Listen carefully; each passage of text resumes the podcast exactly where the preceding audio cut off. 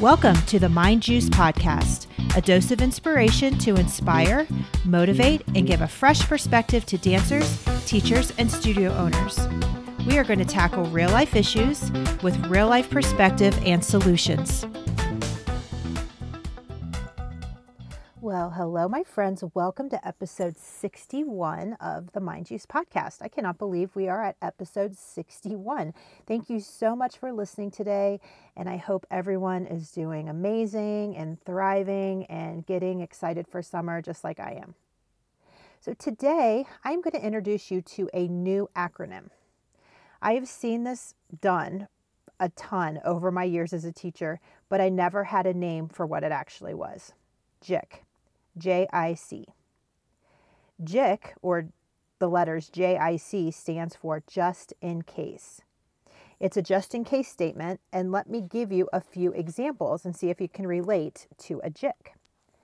Let's say you go to school and it's a day of a test, and your friend looks over at you and says, Oh my gosh, I didn't study at all for this test. I'm going to do so bad. That's a JIC. Or you're getting ready to compete your solo, and you say to your friend, I did not practice, I am not warmed up, and I'm not going to do good. That's also a jick. Okay, moms, this one's for you. How about your child goes in for an audition and you say, Oh, Lucy was up all night. She wasn't feeling well. I don't think she's going to do very good. That's also a jick. A jick is saying, I'm going to give you my excuse before I perform, just in case things don't go as well as expected just in case I don't win, just in case my child doesn't get the scholarship, I'm going to tell you now she's sick.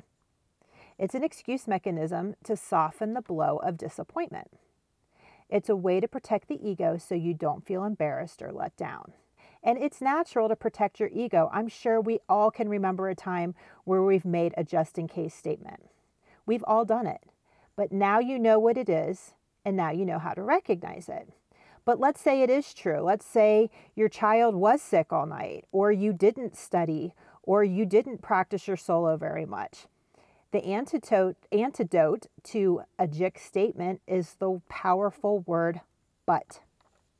I didn't study like I should have, but I'm going to do my best and focus on what I know. Lucy was sick all night last night, but I know she'll push through because she's worked under pressure before. I didn't practice my solo as much as I should have, but I'm going to let muscle memory take over and I'm just going to be myself. You always want to be in the driver's seat and you always want to set yourself up for success.